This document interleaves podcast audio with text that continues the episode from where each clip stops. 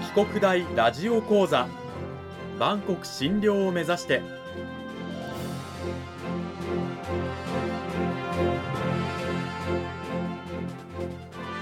番組タイトルにあるバンコク診療とは世界の架け橋を意味する言葉です。この番組はアジアの十字路に位置するここ沖縄にある沖縄国際大学で日々どのような研究や教育が行われているのかを発信していく番組です。案内人はラジオ沖縄アナウンサー小橋川響が務めます。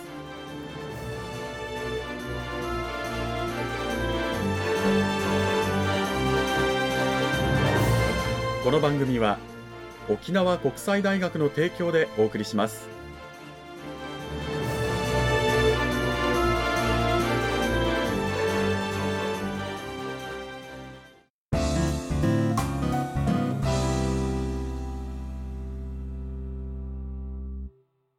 沖国大ラジオ講座今週は先週に引き続き沖縄国際大学産業情報学部企業システム学科の大原光晴先生にお話を伺いたいと思います。大原先生今週もよろしくお願いします。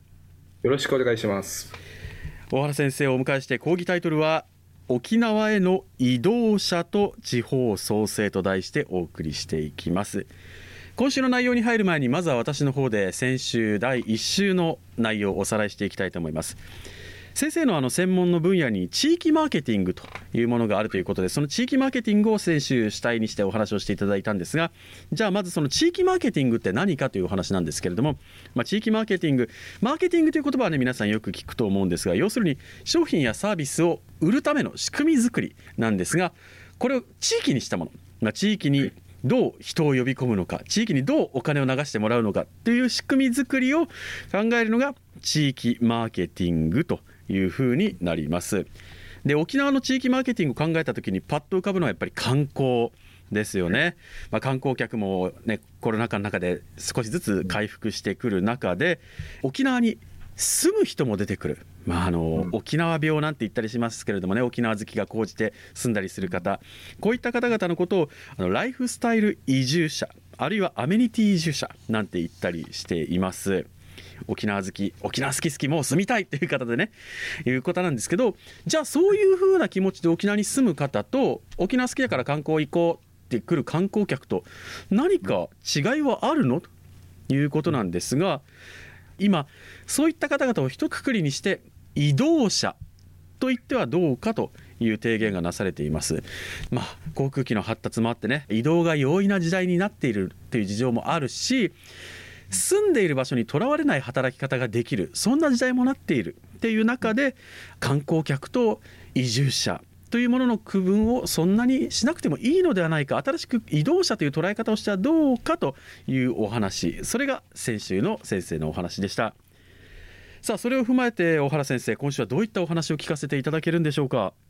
はい、まあ、移動者は我々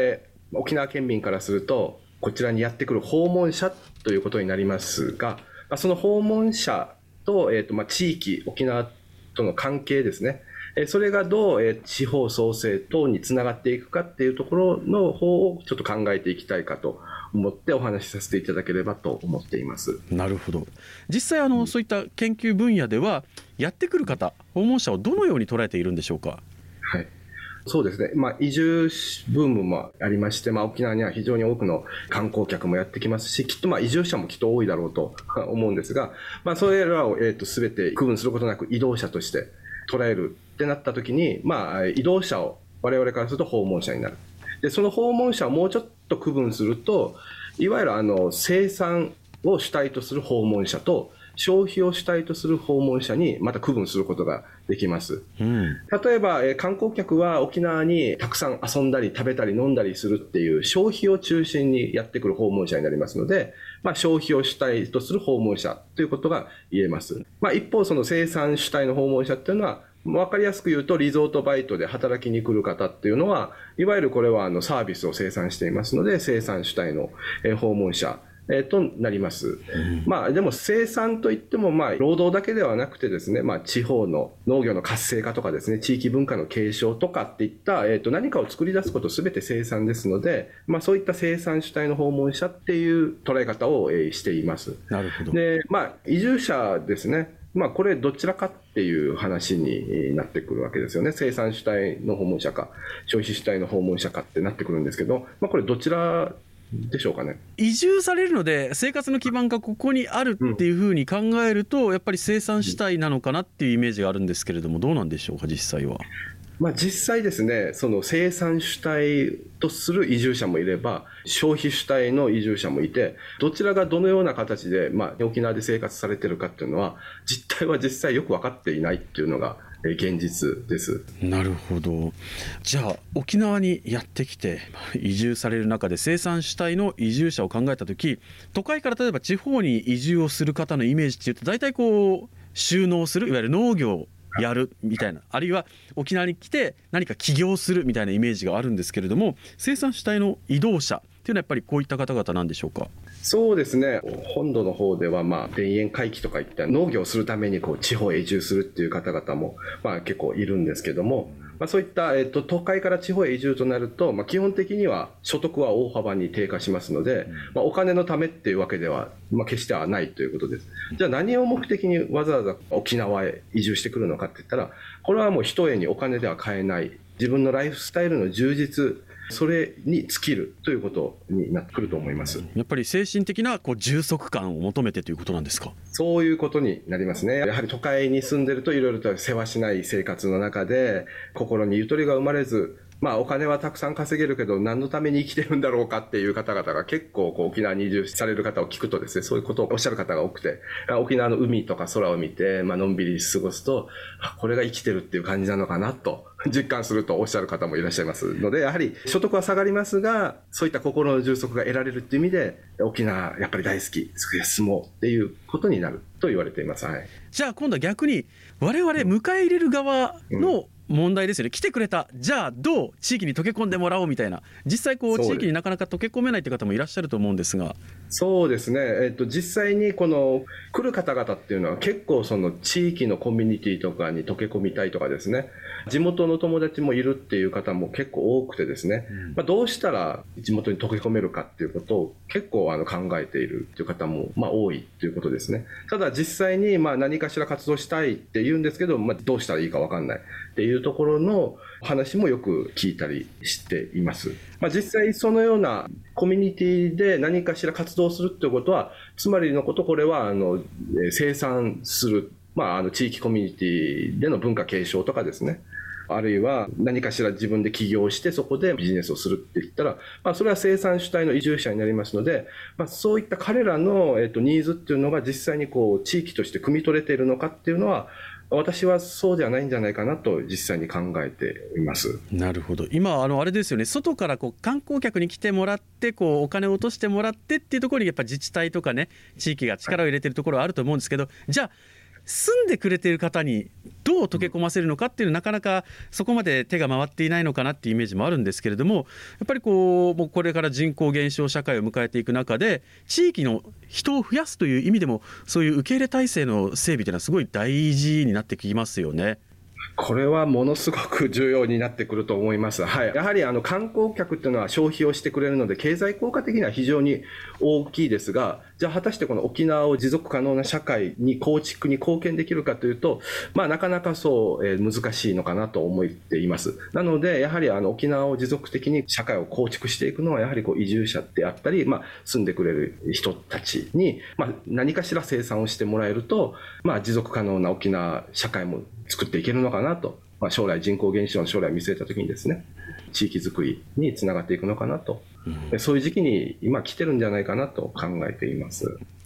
一方で別の地域からこう沖縄に来て例えば住んでもらうっていうことになると沖縄はプラス1ですけど人口その地域はマイナス1になるというねそれも結構ちょっと課題としてはあるのかな問題なんじゃないかなと思うんですがこの辺りどうでしょうか？それも、はい、本当にそういったですね、あの移住者獲得競争っていう、そういった話があるんですけど、それは非常にやはり日本全国で見ると生産的ではありません。なので、まあ、住むんではなくて、地域と深く関わる、まあ、関係人口っていう考え方が今、出てきます。まあ、関係人口は何かっていうと、移住はまあせずに、一定期間訪問してですね、地域でのボランティア活動とか、まあ、地域活性化の活動に携わる人々、まあ、一定期間、この地域で生産する訪問者と捉えてもいいかもしれませんが、そういった人々を、えこう彼らのニーズを汲み取って、まあ、地域に関わってもらって生産してもらおうっていうような考え方が出てきます。まあ、そうなると例えば地域一定期間だけ関わるので、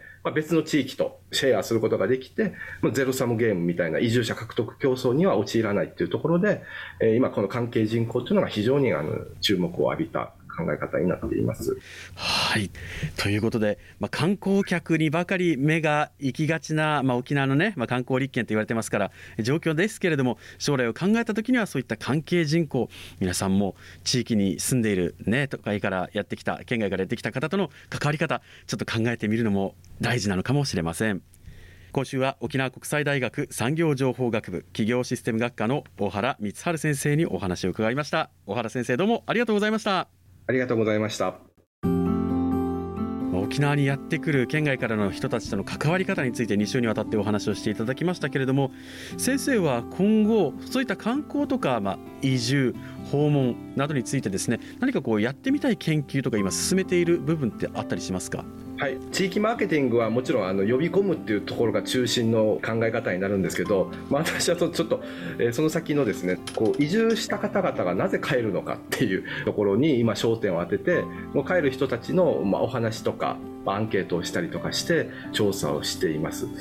えー、沖縄本当に大嫌いって言って帰るのかなと想定してたんですけど全くそんなことはなくてですね。もう仕方ないから帰るっていう方が結構多くてえー、そういった、えっと、仕方がないから帰る人たちもいるんですけどなんとなく帰るっていう人たちもいて、まあ、そういった、えー、帰る人たちの、まあ、考え方とか